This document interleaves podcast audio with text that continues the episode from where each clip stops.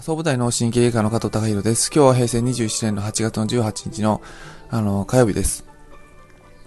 昨日のお話の中で、えー、まあ、ご自身が、あの、いろいろ自由にいろんなことやりたいなって、開放感を持ってやったとしてもですね、まあ、その行動っていうのは、実は、あの、まあ、今までの経験の結果や、あるいは人間としての本能、まあ、DNA の積み重ねの結果、あの、やりたいっていう気持ちが、あの、自分の心に浮かんできて、えー、その結果、あの、物事をやってるっていう風な、あの、じ、ご自身が自由っていう風に思われるかもしれないですけども、あの、実は自由と思ってるのは、あの、自分が、その、そういうやりたいとか、あの、したいとかっていう、う気持ちの、まあ、されるがままっていうのを自由と勘違いしてんじゃないですかっていう話をさせていただいて、まあ、ご自身がいろいろ経験されていく中で、あのー、ちょっとそ、そういう、えー、まあ自分、ご自身自身に、あのー、気づいていかれるっていうことを重ねていくことが、あのー、いろんな、まあ、あの、他の気づきを得ることができますよ、面白いですよっていうお話をさせていただきます。なぜ、あの、まあ、植物は、まあ、あの、自分の気の向くままに、まあ、成長していって、太陽の向く方に成長していって、まあ、光合成して、えー、水分吸い上げて、まあ、楽しく生きてる。動物も、あのー、まあ、お腹が空いたら、あの、草を食べたり、あるいはその肉食動物であったら、まあ、狩りをしたり、まあ、あの、好きなようにやって、えー、自分の本能の向くまま、自分の心に、心にえー、やりたいことが思い浮かんだら、それに沿って、あのー、まあ、ある意味、何もこう疑問に持たずに、それに沿って行動している。まあ、その、自分のその頭に浮かんだことの、ほぼ、まあ、その、赴くままというか、頭に思い込んだ、思い浮かんだこと、あるいは本能の、まあ、奴隷状態になって、そんなに、まあ、あの、うん、えー、疑問に思わない、まあ、動物、植物、えー、と、まあ、なのに、まあ、それで楽しくやってるっていうか、まあ、それで普通に生きてる。で、人間だけ、えー、なんでそういうことを、あのー、気づいていかなきゃいけないのかっていう話なんですけども、まあ、逆を言えば人間は気づける立場にあるっていうことと、やはりその大きく見ると人間っていうのは、まあ生態系から考えると少し、まあちょっとその逸脱して強くなっちゃってるって部分があるのかなと思います。まあ動植物に関しては、まあその大きく見れば、その自分自身で生きてるっていうよりも、まあその、そういった生態系全体で生きているっていうイメージが強い。で、えー、まあどんなにその機能目まま、本能のままに、あの、生きたとしても、何らかの表紙に、あの、自分より強い動物、植物に出会って、まあ、食べられてしまう。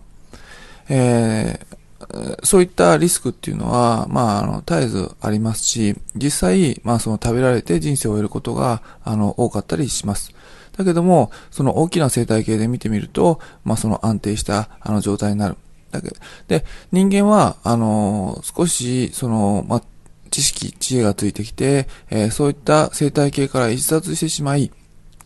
人間の人生の中で、えー、人間より強い動物、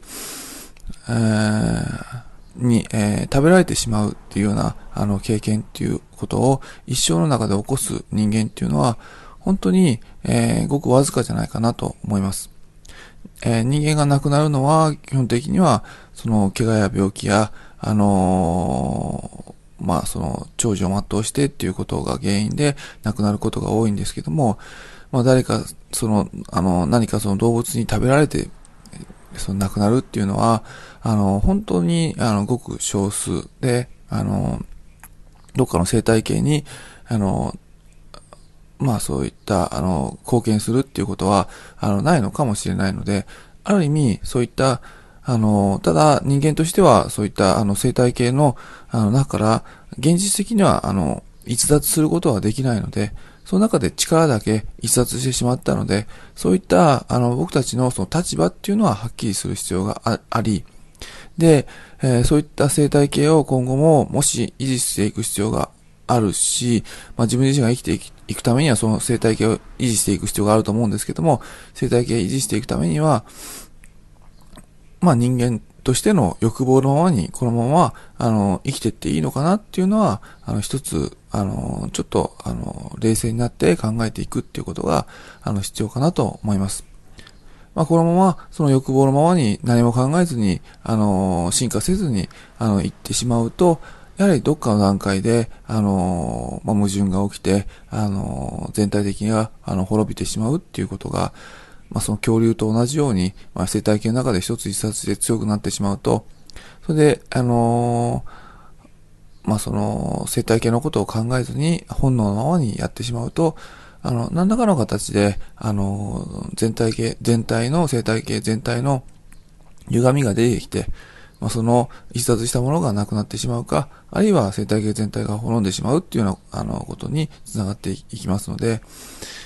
まあそういった、あの、私たち人類の立場っていうのを、あの、ある程度思い出して、えー、っと、ここから、その、まあ、今までの動植物、まあ、本のままに生きていた動植物と違って、えー、人間は